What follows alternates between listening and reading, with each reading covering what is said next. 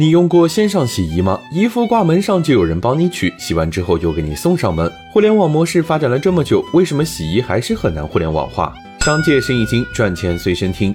不是线下洗衣店不好，而是线上洗衣更便宜。同样一件羽绒服，线下一件要七八十，同样的价格在线上能洗三四件，便宜是便宜了，但线上洗衣为啥就是赚不过线下店呢？首先是时效不齐，明明是便宜实惠，足不出户就能享受专业送洗，但是不少地方一寄一收就要花上四五天，不着急穿还好，要是赶点时间还真用不了。其次是质量参差，一般线上洗衣流程会经过拆装、拍照、预处理、集中洗涤和包装等流程。对于工厂来说，集中多量清洗效率是高了，但对于你的衣服来说，产生磨损就不可避免了。加上有些工厂和销售并不是一体的，出了问题也很难维权。最后是容易跑路。现在的线上洗衣模式是平台与工厂合作，平台负责前端的引流销售，工厂负责清洗寄送等。可是会有很多平台不负责，套取充值金，弄丢衣物的事件也时有发生，这也成为了困扰消费的一大难题。和线上洗衣不同的是，线下洗衣店也在进化，比如提供上门取送服务，几家店共同聘请熨烫师傅等，这也让实体洗衣店过得还不错。现在冬天到了，你的羽绒服是选择线上洗还是实体店洗呢？